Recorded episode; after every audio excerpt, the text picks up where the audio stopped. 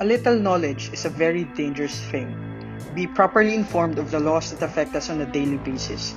Be protected. Know your rights and make things right. Pwedeng pwede ho kayo magtanong at pipilitin namin sagutin. After all, I am Attorney Pau and this is Batas Publiko. The law is technical and it can be intimidating. But we are here to try to simplify it. I am Attorney Neil Noe Reyes. Naniniwala ako na ang batas ay para sa lahat. At dapat ito ay abot ng bawat Pilipino. Magandang araw and welcome to another episode of Batas Publiko. Hello and good morning po mga kabatas. And this is a public service webcast for legal concerns here in the Philippines. Once again, this is Batas Publiko, isang legal forum. Ako po si Mix Bustos, your moderator for today. We are doing actually our first live telecast dito po sa Facebook Live and ang ating pong uh, goal, ang ating pong uh, mission dito is uh, to be able to uh, share the knowledge and uh, share the concerns ng ating pong mga kamadla or madlang people or madlang Filipino about legal concerns right here in the Philippines, especially ngayon, marami na talagang nag-arise ng mga questions, marami rin mga nag-arise sa situations, mga abrupt situations na hindi natin inasahan na kailangan na pala natin siyang gawan ng aksyon ng paraan. Of course, sa pamaraan ng judicial system dito sa Pilipinas. And introducing to you our mga kabatas, ang ating mga partner for this morning. Uh, first up, we have, of course, Attorney Neil Reyes. Hi, Attorney Neil. Good morning. Hi. Hi, Migs. Hi, good morning sa lahat ng uh, viewers natin sa Facebook Live. No, I am Neil Reyes. I am the managing partner of Reyes Alcaraz and Associates. I've been in the practice of law for five years now, mainly on corporate and criminal litigation. So again, good morning to our viewers and welcome to the first webcast of Batas Publiko. Maraming salamat, Attorney Neil. And syempre, ang partner ni Attorney Neil sa kanilang firm, si Attorney Pau Alcaraz. Hi, Attorney Pau. Morning! Hi, morning, uh, Migs and Attorney Neil. I'm Attorney Pauline Alcaraz. I'm the senior partner of uh, Reyes Alcaraz and Associates. I've been practicing law for five years already, and um, I'm focused on labor issues and civil cases. Okay, so parehong uh, kumbaga sila mag-partner eh kumbaga they have different levels of focus and expertise. Okay, so para ngayon po sa ating first webcast, relax relaxan tayo dahil uh, ito naman ang ating mission dito sa Batas Publiko Facebook page is kapag sinabi kasing law, wow, ang technical, wow, ang pangmatalino. Minsan nakakatakot, di ba? Pero that is why Attorney Neil and Attorney Pau are here para po eh makapagbigay ng uh, advice, makapagbigay ng payo para po sa mga gustong magtanong ng kanilang legal concerns. Pero kilalanin muna natin si Attorney Neil at si Attorney Pao on kamusta ba sila? How have their lives been? Kamusta ang kanilang journey dito po sa kanilang profesyon? Attorney Neil, kwento mo naman. Gusto ko tang makilala. Attorney Neil, go ahead. Okay. Sige. Uh, of course, the study of law, medyo matagal yan. No? It's four years of uh, law school and before that, you have to enter also uh, no, college, four years. Uh, the first four years is a ano, political science from De La Salle University, Dasmariñas. And then I got my law degree from San Sebastian Recoletos de Manila. So that's it. Attorney Pao. Uh, yun, uh, four years nga, four years sa law school sa University of Santo Tomas ako. Doon ako nag-college, doon na rin ako diretso sa law school. And yun, uh, law school, hirap. Pero kaya naman, kaya. kaya naman, kaya naman yung law school. Now, for this episode, magpo-focus na po tayo sa general topics as we go along. As we go along, go along with our episodes, eh, magpo-focus na po tayo on de- depending on different industries, on different specialized topics. As uh, Attorney Neil mentioned, siya, focus siya sa criminal and corporate law. Yep. Si Attorney Pau, if uh, if I I didn't get that again. Attorney Pao focused on uh, labor. Labor. Labor at saka civil cases.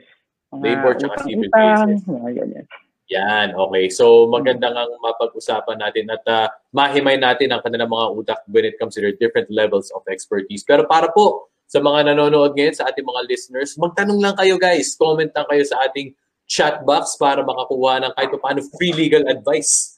'di ba this morning. So para masagot natin ang ating mga questions ninyo. Attorney Neil, Attorney Pao, balita ako mag-friends kayo since high school. Di ba, Attorney Neil?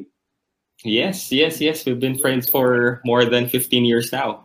15 years now. So so when we decided to, you know, magsarili to create an own firm, siya rin yung una kong kinonta kasi you need someone, you need a partner who you can trust eh.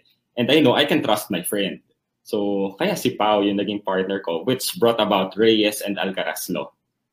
Ah. So ano ba 'yon? Uh, Attorney Pao, close kayo growing up talaga? Ah, si Neil, alam ko nang tunog ng hilik niyan. Pero ano, ano kami niyan? Ah, kumbaga high school syempre kalokohan. Nakita namin 'yon eh, kalokohan ng isa't isa. Tapos nag-develop nung ah, college na kami, natuto kami magseryoso. Tapos pareho kaming nag-law school, sobrang seryoso na. Pero ah, bukod naman dun sa mga kalokohan na yan, sa pagsaseryoso, ganyan, we always find time, no? lalo na nung nasa law school, we always find time to meet each other, uh, inom, ganyan, inom konti. Siyempre, hindi pa alam ng parents, so konti lang. Dito lang na namin.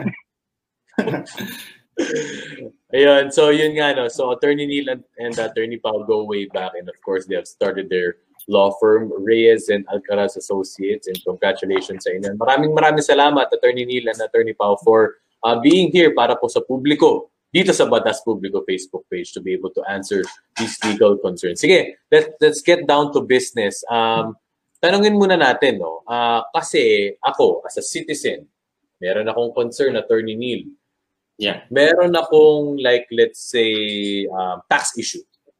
Yan, may tax issue ako. Nagkakaproblema ako sa taxes. Kailan ako magsisimulang maghanap? Kailan ako magsisimulang magkonsulta sa isang lawyer?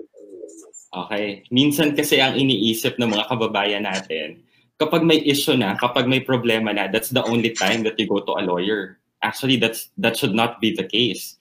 As far as we are concerned, halimbawa, isa kang business entity, no? nag-register ka sa DTI, nag-register ka sa or sa SEC, sa Securities and Exchange Commission, by the time you register your entity, may kailangan ka na agad tax na bayaran.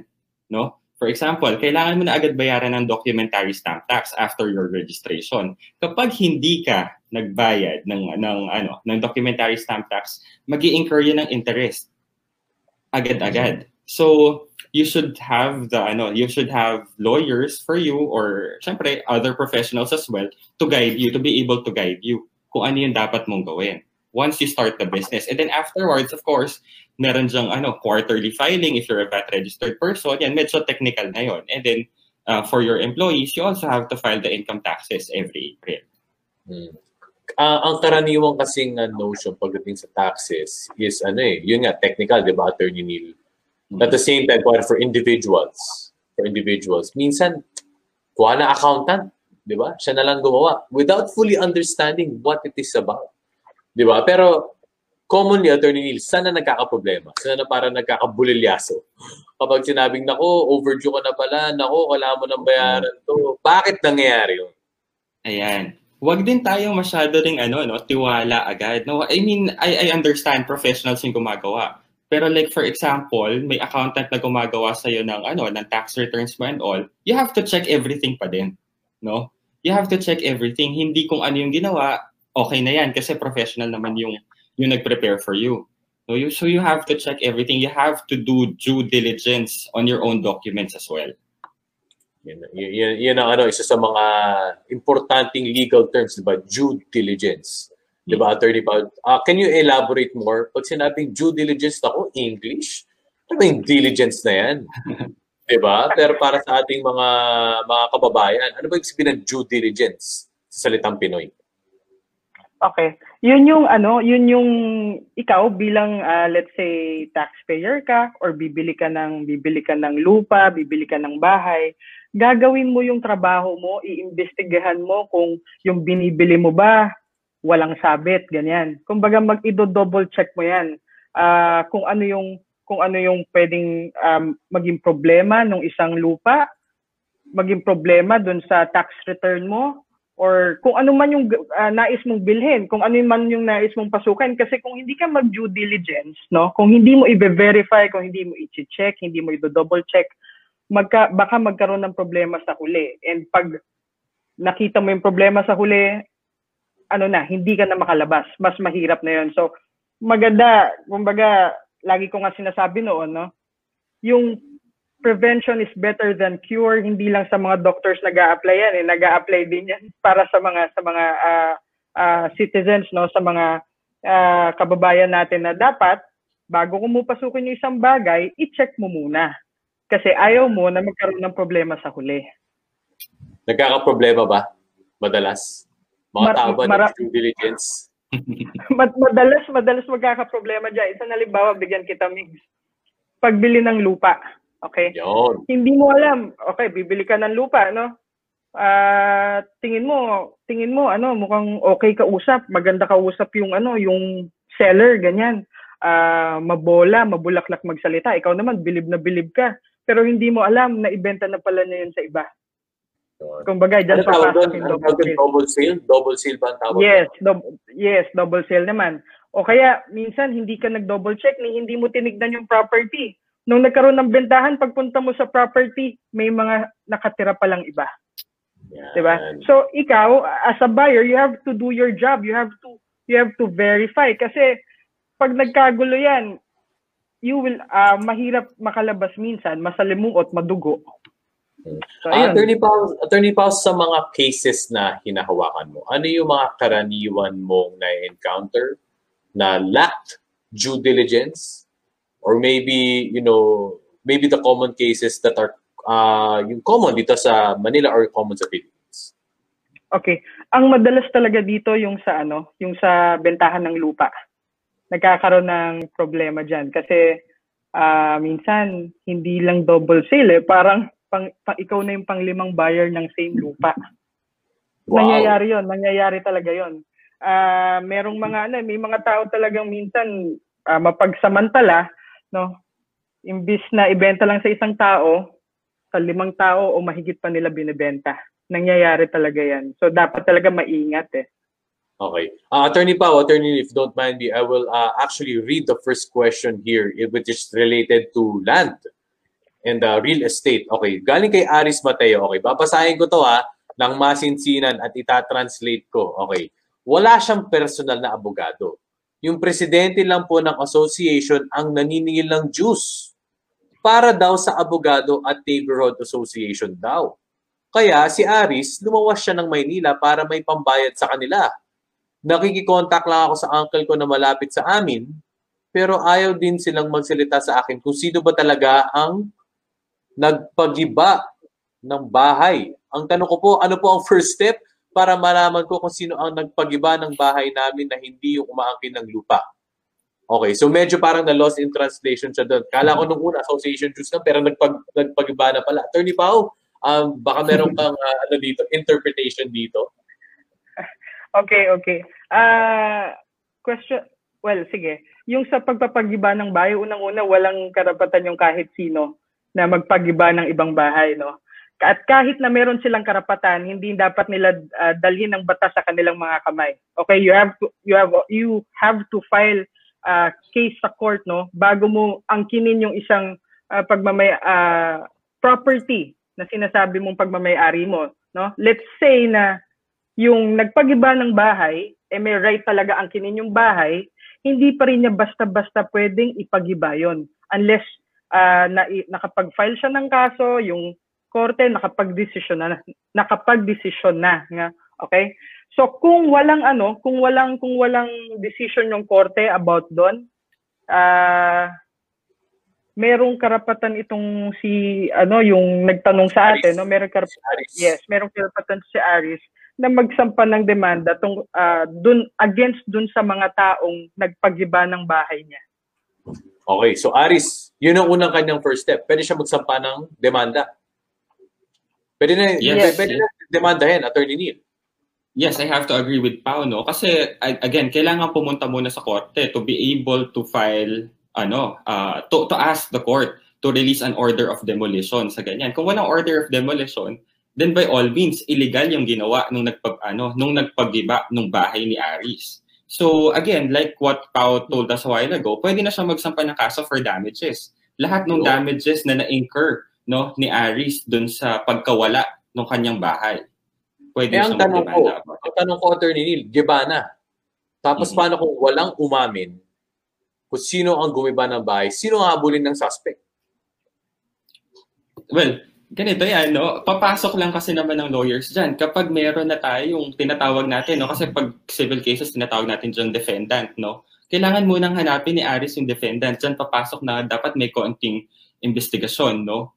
So for Aris, one of my advice to you is is to to go to the ano law enforcement entities no? Punta tayo sa PNP kung merong NBI malapit sa atin sa area mo. So for you to be able to ask for assistance para maimbestigahan anong nangyari dun sa property mo, sino bang nagpagiba, sinong may kinalaman dyan, sino ang may pakana, bakit nawala yung bahay mo na ganun lang. So yun, Aris, oh, sana nata nasagot ni Attorney Neil ni Attorney Pao yung tanong mo. Kasi tama ba na magsampa ako ng reklamo? Actually, it's more than magsampa ng reklamo. Mo nakasuhan. According to Attorney Yes. Pao and Attorney Neil. So ang kanilang first step to go is sa barangay o sa police? Pwede sila punta ng police? Attorney Pao? For both, pwedeng, Ah, pwedeng pareho. Okay. Pwedeng pareho. Just ask for assistance first for you to be able to to find sino yung perpetrator, sino yung may kasalanan, sino yung may gumawa nun sa'yo. Ang tatanungin ko naman next, Attorney Pao. At Attorney Pao. Kasi wala namang, hindi naman lahat may resources. Di ba? Let's say, Okay. nagkaroon ng, nagkaroon ng ano, civil case. Let's say, si kapitbahay, nagkareklamuhan, nagkadema, ah, Okay. sorry, nagkareklamuhan. Ah, ano ba yung mga common? Usually, adultery. Usually, theft. Di ba? Marami yan, marami yan. Yeah. Marami yan. Pagnanakaw, pagnanakaw ng asawa, ng iba. di ba? Magkademandahan, eh, wala naman akong attorney. Paano ko ilalagay ito sa legal na proseso? Okay. Uh, mix kapag ganyan, no? Meron tayong tinatawag na public attorney's office, no? Pwede kayong humingi ng tulong doon, wala pong bayad iyon, magpapakita lang ng mga requirements na hinihingi ng public attorney's office. At pwede rin naman, kunwari, ikaw yung magsasampa ng kaso, no? Pwede rin naman ah, magpunta sa fiscal's office, doon sa ah, prosecutors. Sila naman yung magpa-file ng complaint para sa'yo. Wala pong bayad yung mga yan, kumbaga servisyo ng ano yan, ng gobyerno natin yan. Attorney Neil? Yeah. So, yes, it's the tama yung sinabi. Public Yes, pwedeng PAO, no? In addition, no, bawat provinces natin, bawat cities, meron niyang chapters ng ah, ano, Integrated Bar of the Philippines. Yung Integrated Bar of the Philippines, that's the Association of Lawyers. Yung Integrated Bar of the Philippines, na mga chapter, uh, nag-a-assign yan ng mga abogado, no? To to offer pro bono services sa mga kababayan natin. Pwedeng lumapit dyan yung mga kababayan natin. Uh, another thing, is yung mga schools and universities na nag-o-offer ng law, meron yung mga Office of Legal Aid, may mga Legal Aid Bureau yan. Usually, yung mga fourth year students, the seniors are assigned cases, and yung mga kababayan natin pwedeng lumapit sa kanila. But don't worry, yung mga fourth year students, kasi baka iniisip nila, estudyante yung mag-handle ng cases nila, no? Don't worry, kasi supervised naman ng mga lawyers yon Supervised ng mga lawyer professors nila. So, yung mga kababayan natin, I understand, no? Kasi yun talaga yung isa sa mga questions agad. Magkano ba yung babayaran ko? Magkano ba aabutin ang gagastusin ko? We understand that. So, maraming pwedeng lapitan. As Pao mentioned a while ago, nandyan ang Pao, nandyan ang Integrated uh, Bar of the Philippines, nandyan yung mga uh, Office of Legal Aid ng mga universities offering the law course. Hmm. Alright, so yun Akala- po, public. Akala, akala attorney. nga nila ako yung pau eh. maraming maraming humingi. Attorney Pao. Public Attorney's Office. Malapit daw sa pau. Malumapit daw sa pau. Ayun, lapit na lapit sa akin. Pwede din naman. Kaya nga dito sa Pwede Batangas, naman. of course, of Baka course, course. sila sa Pau at sa Neil. Yeah. ato, at- ato, Attorney Pau, si Beatrice Awatin. Okay, maganda tong tanong niya. Real estate to. Ask ko lang, if need ba magbayad ng capital gains tax? If you will add additional names sa title, kumbaga amendment ba yan ang, ah, ang ah, classified yan? Pero pre-selling at nagbabayad ka pa lang ng amortization. Example, will put the name of daughter at legal na age of property, agad CTS, contract to sell, palang meron and paying pa lang sa developer. Okay. So basically, ang tanong ni Attorney Pau, kung mag-add ka ng additional name sa title, kumbaga co-owner. 'Di ba? Hindi naman, 'di ba? Ako, just ako, may be take, real. ako, Sige, sige, may attorney. take, on, may take on that is hindi dapat, no? Kasi sa batas natin, ang nakalagay lang dyan is 6% capital gains tax. Yun ang nakalagay sa National Internal Revenue Code natin or our tax code. Wala namang ano dyan, wala namang specifics na nakalagay na kapag isa yung owner, dalawa yung magiging owner, apat, co-owners or more, walang nakalagay dyan. Kasi ang capital gains tax is a transfer tax. Yeah. Ang binabayaran dyan is yung transfer lang, hindi naman yung number of ano ah, hindi yung number of owners or co-owners man yan. So that's my take on that. Dapat isa lang, hindi na dadagdagan. Okay. So you can sino yung nag-comment? Beatrice? Beatrice. Yeah, yeah, yeah. Siguro pwede kang Beatrice. magtanong sa BIR bakit ganun ang ano no, bakit ganun ang assessment nila. Ang gusto kong tanongin kay Beatrice, meron bang nag-prompt sa'yo na baka may nagsabi sa'yo na, "Ay, hindi, kailangan mo dagdagan yung additional para dagdagan ng pangalan. Tanungin natin sa'yo yan, Beatrice. Ilagay mo dito kasi curious eh. Usually nga, ang transfer tax, isa lang yan. Pag nasa iyo na, Ah, attorney ba, pag nasa iyo na, kumari, nagbayad ka na ng capital gains, nasa iyo na yung property, okay. pag dadagdag ka ng co-owner, di ba, sa pangalan, Okay. kumari, asawa mo or anak mo, may additional fees pa yun. Ah, ako yung katulad nung kay nilang stand ko diyan eh kasi ang transfer tax once lang, 'di ba? Ah, capital gains tax is a transfer tax. Ano yung pinaka binabayaran mo doon? Yung pinaka pag-transfer. Okay, so from one from one seller mapunta siya sa buyer, yun yung babayaran mo. It doesn't matter kung ilan kayong buyers eh. It doesn't matter. I mean, ilan kayong co-owners. It doesn't matter. So long as yung pinaka-transfer mabayaran mo it's done. So I, I- hindi ko ah, hindi ko um, alam kung paano nakuha ni Beatrice na dapat ano may additional may ganyan kasi mamaya baka tama ka eh baka may bulong-bulong eh I, I don't know pero dapat once lang mag, magbayad ng capital gains tax. Alright, so thank you for clearing that up. Actually, si Beatrice, nag-reply siya. Thank you for the answer. There's a developer telling na nasa batas daw yun. So, you know better now, Be- uh, Beatrice. Attorney Neil, Attorney Pao, second the motion. Si Attorney Pao, sinecond niya. Attorney Neil, na nasa isa, isang beses lang yun. Isang beses lang. Client insisted na wala sa BIR rule pero the developer insisting na need daw magbayad. They gave computations pa. Nako, sige. Baka better to clear it up within the kahit pa paano at least you, ha- you have an answer already. Yeah. Beatrice. Baka naman, di mo na masabi, iba-iba talaga mga personality or galawan ng mga tao or seller or developer because I want to go to this question by Carl Galang. I want to ask lang po, meron po kasi akong kilala, Attorney Neil, baka okay to for you, na scam. Operative word, na scam. Mhm. Po siya around 200,000 po ang nakuha din. Kinukuha niya po yung money. Ayaw po siya reply na kumuha ng pera sa kanya. Then when she posted the pic of the scammer, nagalit pa yung scammer at nagsabing kakasuin daw niya na cyber libel. Tama ba daw yun? Okay. Ano no, medyo medyo maraming maraming ano, maraming crimes. Oo. Maraming crimes yung nabanggit, no? Of Oo. course, yung nabanggit kanina is estafa. May estafa kasi na-scam daw siya, ano? Now, going to the second question, uh, there is a possibility of cyber libel. There is a possibility of cyber libel. I'm, I'm not saying na outright there is, ha?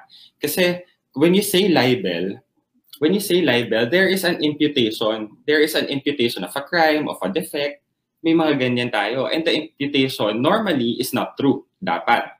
Usually. Anong imputation? Not Anong imputation Attorney Layman's imputation, terms. ah, ah, kapag sinabi kasi natin imputation, yung nag-post, no, for example, kasi ang example natin is yung cyber libel, yung nag-post, may pinapalabas siya na yung isang tao ay ganito or ganyan. Yun. So for our example, pinapalabas ni ni poster no nung nag-post sa Facebook na scammer yung isang tao. Now the the, the thing about it is uh how malicious yun ang question dyan. How malicious is yung pag-post? Ano yung purpose ba nung nag-post? Is it really malicious? Is it to inform the public to to to avoid this person? Pwedeng ganun lang kasi ang ano no? Pwedeng ganun ang kanyang uh, purpose in posting the photo of the of the alleged scammer. Pwedeng ganon. Pero halimbawa, medyo hindi lang talaga sila nagkakasundo doon sa terms ng bayaran or ganyan. Tapos pinost mo agad na, uh, na you, you tag a person na scammer agad. So there can be a question agad na baka nga baka nga cyber libel to. So that's actually a lesson sa mga kababayan natin no to our viewers na wag din naman pabigla-bigla no because as far as we are concerned no social media is not the proper forum for that, for sa mga reklamo, no? You can go to the government agencies, you can ask, again, lawyers for assistance, the PNP, the NBI, you can ask them for assistance to investigate, no? Uh, ta- doon tayo sa tamang forum. Doon tayo sa tamang forum. Let's let's follow the process para para like for example, doon sa nag-post, ikaw na ngayong agrabyado, 'di ba? So ayaw mo naman na ikaw pa yung nabalikan. Ikaw na ngayon agrabyado, ikaw pa yung nabalikan ng cyber libel case because of what you did. Ito, moving the story, what if, Attorney Pao, what if legit naman talaga? What if Okay. ako, kinuha niya ako ng 200,000, hindi siya nagbayad, pinost ko, etc. Sabi din ni Carl Galang, ang follow-up niya, marami din pong nag-post about sa kanya. Yung kakilala lang na yung naglakas loob na kasuhan siya. What if totoo? Na talagang skinam mo ko eh. Okay. Okay. Okay, one thing about libel is truth is not a defense. Okay? So kahit na totoo yung sinasabi mo tungkol sa isang tao, pero very malicious yung pagpo-post mo, pwede ka pa rin makasuhan ng cyber libel. Kaya tama si Attorney Neil eh. Uh, social media, very powerful ngayon, but it's not the proper forum.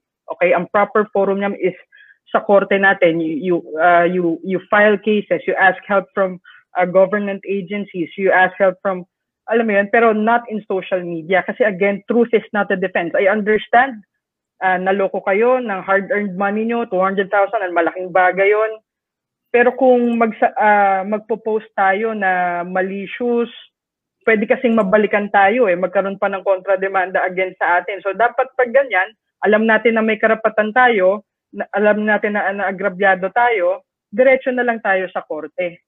Kasi kapag nag-post pa tayo at makasuhan tayo ng cyber libel, ngayon, uh, pati tayo, dali na. Pero ang totoo naman, naagrabyado naman talaga tayo. Bakit natin ginawa yun, di ba? Pero again, what I'm telling is, merong proper forum para dyan. And again, for uh, cyber libel, for libel, truth is not a defense. So kahit na totoo, dapat maingat pa rin tayo sa ganyan. Ang tanong ko naman ngayon, tanong ko naman ngayon, when you talk of these two cases, estafa, cyber libel, ano yung mabigat? Ano yung repercussions nun, Neil? Actually, parehong mabigat yung kaso na yan. Parehong mabigat ang kaso. Although, dun, dun sa example natin, no, the cases will be tried separately. The cases will be tried separately. But, uh, kasi ang problema natin dyan, for estafa kasi ang, ang, uh, ang penalty dyan is imprisonment agad and the payment of fine and yung payment ng damages. Ngayon, sa estafa, with our current penal code, ano yan, depende sa amount. So, the larger the amount, the, the longer the penalty of imprisonment is. Ganon siya. Ganon ang estafa natin dito sa Philippines. And for as long as there is damage, and for as long as there is deceit, yung damage doon is yung nakuhanan ka ng pera. Yung deceit is naloko ka kung paano nakuha yung pera sa'yo.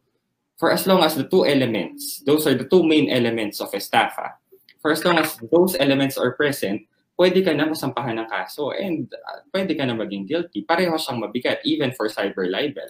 Even for cyber libel na although ang cyber libel kasi here in the Philippines, ang judges natin, no, yung courts natin have the option to either to either uh, uh, to either impose the penalty of imprisonment or fine lang. Ganun sa, sa libel law natin. But that is libel for publication sa books or publication sa newspapers and all that. Pero sa cyber libel, tumaas ng one degree yung penalty. So it's automatically na merong imprisonment. So mas mabigat agad siya. Because the cyber libel is just an adjunct, no? Dinagdag lang siya dun sa original libel laws natin. Libel. Correct. Uh, karaniwan nga ngayon, Attorney Paul, yung cyber libel kasi lahat ng tao nasa social media. Kaya tinawag na cyber. diba? Nagka, ang daming nagkakasiraan. Bakit ba? Nag, ba't ba nagkaroon ng trend ng ganito? Anong, anong basa niya dyan, Attorney Paul? bakit nagkaroon ng trend na ganyan? Siguro, ano na lang din eh, yung, alam mo yung development, technology, tapos... Post kita sa ah, Facebook, di ba? Oo. Viral Yun- kita. yun- Oo, makikita mo ngayon, ba, kapag merong na, na aksidente, ano muna eh, uh, bibidyohan muna nila Oo. bago, bago tulungan, di ba? Ay, siguro yun na talaga yung ano eh, ah, age ngayon eh. Ang laking ano na ng technology, ang laking factor na ng technology. Yun nga lang, minsan, yung technology tulad ng Facebook kanyan, ah, Facebook, ah, Twitter, etc., nagagamit sa ano, sa mali. Kasi let's say nagagamit siya para mangbully, mangpahiya. hindi ko rin alam kung paano nag-evolve ng ganyan eh. But again, remind ko lang yung mga viewers natin, saka yung mga nakikinig, uh, kahit na kaya natin gawin, kaya, kaya natin gawin yan, mag-post ng kung ano-ano, pag-isipan natin kasi mamaya, may kaso na pala tayo, hindi pa natin alam, di ba? So, yun. Talagang powerful. Powerful ang social media these days. Alright, so maraming maraming salamat po sa mga nag-comment at uh, nagtanong. Don't worry guys, uh, marami po po kayong uh, opportunities to be able to ask uh, Attorney Neil and Attorney Pau. And uh, ang ganda, ang gandang ano, nag-enjoy ako sa discussion natin. Attorney and uh, Attorney Pau, ako as a citizen, eh talagang nakaka, na, natatanong natin yung mga gusto nating tanungin with you know, a layman answer and with a common answer na naiintindihan talaga natin. Uh, ito naman, uh, as we wrap it up, uh, as we wrap our first webcast, medyo pitin nga eh, but uh, we have to do so, uh, Attorney and uh, Attorney Pao. Ang tanong ko lang, para sa mga defendant o para sa mga akusado, di ba, Attorney Neil, pag nanonood ako minsan, Attorney Neil, ng uh, mga, sabi natin, movies, series, may mga ganitong mga kaso eh, di ba? Minsan nakikita mo yung perspective ng mga nandun sa posisyon na yon. Eh, sa totoong buhay ba, talaga ba dapat aminin ng, sabihin natin, suspect o sabihin natin kuwaring may sala yung kanyang kasalanan sa kanyang attorney? How, anong mga karaniwan na nangyayari sa attorney? as far as we are concerned, kapag kinuha kaming abogado no, ng isang akusado or ng kahit sino mang may kaso, the first thing that we tell them is that you should trust us. You should trust your lawyer. Diba? So if we gain your trust, importante na sabihin mo sa amin lahat. Importante na malaman namin lahat ng nangyari. From step one hanggang sa dulo. Kasi that's the thing about about defending you no? We cannot properly defend you or we cannot or on the other hand we cannot properly prosecute your rights no? Kung hindi namin alam lahat no? We can defend you if we know everything. And don't worry about it kung medyo medyo alanganin yung ano no? Medyo alanganin yung yung fact na i-share mo sa abogado. There is always the attorney client privilege na tinatawag we cannot divulge lahat ng sinasabi mo sa amin no lahat ng sasabihin sa amin ng mga kliyente namin it is protected by law that is considered confidential Okay. Hindi naman po namin ini-encourage. yeah, of course. Di ba? Hindi naman natin ini-encourage. Pero ito lang naman eh, napapagkwentuhan lang. At syempre, importante pa rin na sumunod tayo sa batas para hindi na tayo magkaroon ng problema sa ating mga buhay. Attorney Pao, I want to get your take on that. Okay. Uh, dun sa mga ano, dun sa mga prospective clients or mga naghahanap ng mga abogado, wag silang ano, wag silang matakot sabihin lahat dun sa abogado nila because if there is one na kakampi talaga nila kapag nagkaroon ng kaso, yun yung lawyer mo. Tatalikuran ka ng lahat but yung lawyer mo magsistick uh, magsistick yan sa iyo, uh, ipaglalaban ka niyan. So wag matakot. Sabihin lang yung totoo because your lawyer will do everything for you. Yun lang. Alright. So, uh, Attorney meron tanong dito si Carl Galang. Siya actually nagtatanong kanina about dun sa estafa tsaka yung sa cyber libel. libel. Uh, any advice po to students who are taking law? Oh, madami yan. Madami ngayon. No? Although, although this is a hard time to study law, no? Kasi it's online din, di ba? Online din. But aside, no? Aside from the usual advice na mag-aral ka ng mabuti, no? Sipagan mo because probably you will be reading, you will be probably reading 10 hours a day.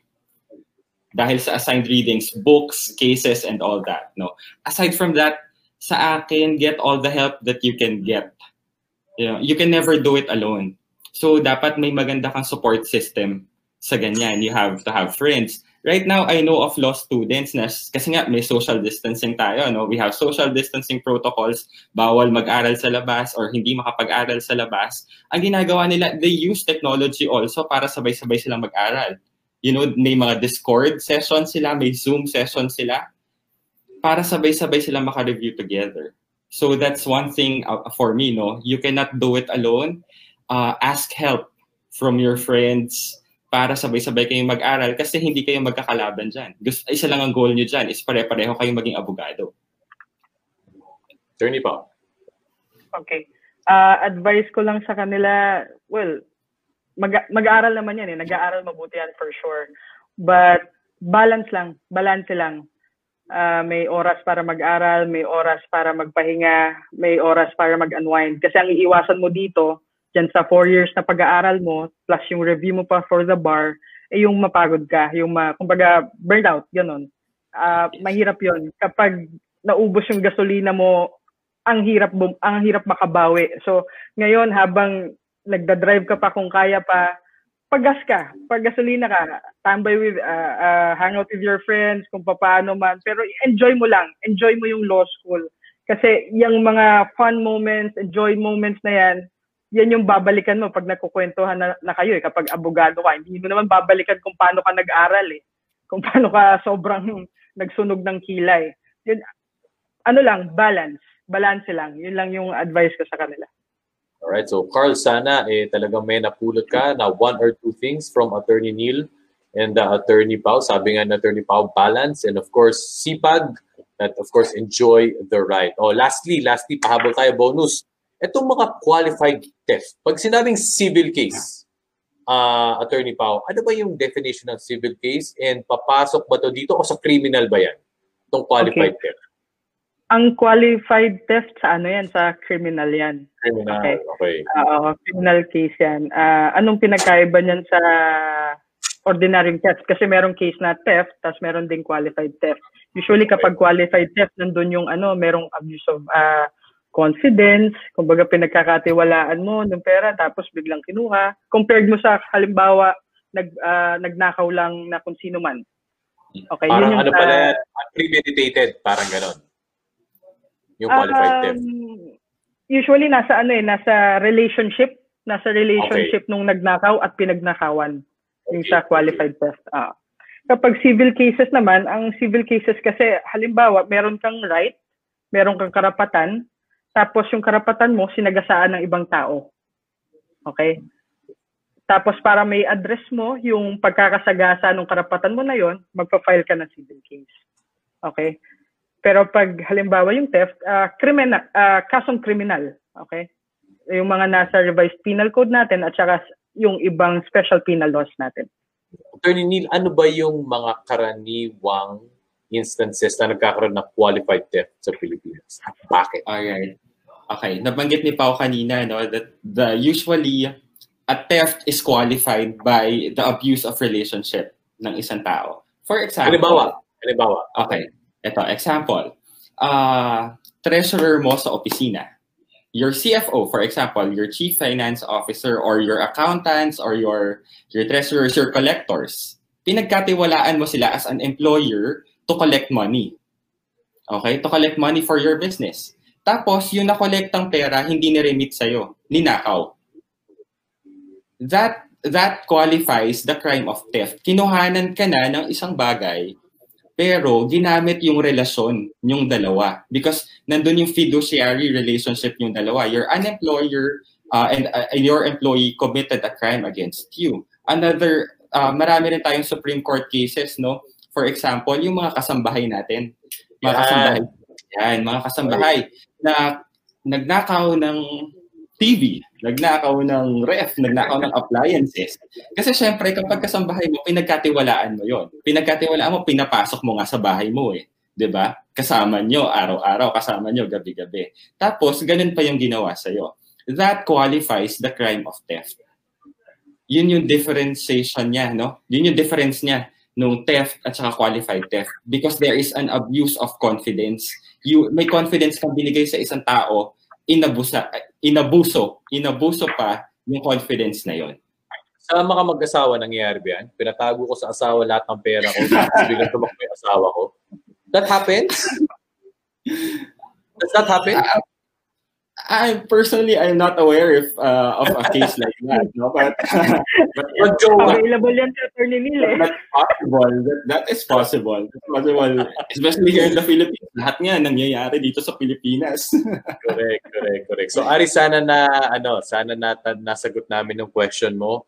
Kung meron ka nga specific na tanong about qualified theft, eh tanungin na lang natin yan sa ating next episode. Pero yun nga no, na differentiate ni Attorney Neil and Attorney Pao yung difference ng theft and qualified theft. Qualified theft, depends on the relationship. If there was an abuse in the relationship, uh, just uh, to laymanize it, kuwari sabihin natin sa katiwala mo, nagkatiwala mo sa kanya, ari-arian mo, tapos ninakaw niya. Alright, so lastly, Attorney Pao and Attorney Neil, baka meron kayong mga final words para sa ating mga nanonood ngayon, sa ating audience? Si, comment ko lang, no? Si Migs parang nananakit dun sa relationship na nabuso, na abuse of confidence, abuse of relationship. Nasasaktan si Neil eh. ano, hugot ba yan? Wala, walang ganon. walang ganon, walang ganon. Para sa ano natin yan? Balik tayo, balik tayo sa. No? Balik tayo sa topics. Baka, baka, balik, ba, baka next episode natin, balikan mo ako Neil ha? Joke lang yan.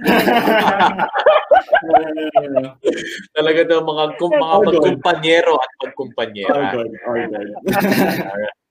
Okay. So, natawa nga, natawa naman tuloy si Beatrice Awatin. Sabi niya, kaloka daw. Kaloka ka daw. Okay, so batiin lang natin Attorney Neil before your final messages. Uh, Sir June, I can't agree more to Attorney Pao and Attorney Neil. Nice discussions on legal issues in a simple and direct na naiintindihan ng masa. At sabi naman ng admin ng Batas Publiko, thank you po. Naitanong ni Mix at nasagot ni Attorney Neil and uh, Pao ang qualified theft. Ang theft is qualified by the relationship. Batiin ko lang din si Sir Benny Vidal, sabi na good morning po, attorneys from PCG retirees affected po ng unjust reduction of pension. Okay, so uh, baka baka maganda po natin pag-usapan natin yan next time. So tinatanong ko nga kay Attorney Neil and uh, Attorney Pau yung mga karaniwang mga nangyayari ngayon during this year, syempre the time of COVID, abrupt deaths, uh, unprecedented deaths, and of course, uh, mga labor issues. So baka po sa next time, eh, mapag-usapan po natin yan. Attorney Neil and Attorney Pao, again, your final words, final messages to our viewers, ating mga kabatas, Attorney Pao. Okay, ah, maraming maraming salamat sa nagbigay ng oras na makinig, manood sa amin dalawa ni Attorney Neil. And kung meron kayong mga questions, um, kita-kita ulit tayo. Sasagutin namin yan for free because I'm Attorney Pao. Yes, Attorney Pao. Not PAO, ah, PAU. Office. Attorney Pao. Ganda nun. Attorney Neil. Yeah, same with Pau. You can contact us, no? Pwede nyo kaming lapitan. You can watch our next uh, episode. Uh, pwede nyo kaming i-message on our Facebook. Our Facebook is Reyes Alcaraz and Associates. Pwede nyo kami bisitahin sa opisina namin. Just make sure to make uh, an appointment. We are located at Asian Star Building, uh, Philinvest Corporate City in Alabang. You can also contact us with our landline number, 8255-9888. That's it. So, And eight, last na five, for five, my- eight, eight, eight. for my ahead, yes. For my socials, you can follow me at Owe Reyes. That's O E H R E Y E S. If you want to slide in my Owe. DMs, just in Yan. case. Slide kayo ng legal issues ninyo, ha? Anong slide ba yan, Attorney Pao? Libreng-libre yan sa Attorney Neil. Naglabas na ng, ng ano niya, socials niya. Iba talaga. Pero ang gusto ko. Pero syempre, para nga si Attorney Neil and Attorney Pao, para mas maging accessible, you can email them, you can contact uh, Reyes and Alcaraz Associates, uh, 82559888. Yan, yan po. And uh, they are located at Asian Star Building sa Philinvest Corporate Cities sa Alabang, Muntinlupa. And if ayaw na naman po muna magpunta, you can call the landline or they can uh, maybe email Attorney Pao. Yung Email. nagbigay ng social si Attorney Neil kanina, ikaw, for you. Sa email ng ano na lang, ng RA Law, ralaw.com.ph. Pwede nila kami RA Law. makontaktan. Yes. RA. ralaw.com.ph. So sa website. Sa website. That's the website. Yeah, for, uh, for email for yeah. email concerns, that that's info at ralaw.com.ph. Info, Info. at ralaw.com.ph. Justin, baka Pwede niyang ang tignan din si ano doon. si Attorney Neil. Si Attorney Neil doon. Gwapong-gwapo. Gwapong-gwapo si Attorney Neil. Yan. Yan po. Info at ralaw.com.ph. Tama ba? Okay. So, mag, mag, mag-slide lang kayo ng emails nyo dyan kung for your legal concerns. And syempre, kung meron po kayong mga bigger concerns, you can always consult Attorney Neil and Attorney Uh, maraming maraming pong salamat mga kabatas. Uh, this is our first webcast right here at the Batas Publico Facebook page. This is a public service webcast for legal concerns in the Philippines. Maraming salamat po. Happy Thursday, December na, magpapasko na. Sana po, you all are staying safe and you all are staying healthy. Once again, I'm Mix Bustos, your host for this morning. Maraming maraming salamat po mga kabatas. Stay safe and God bless.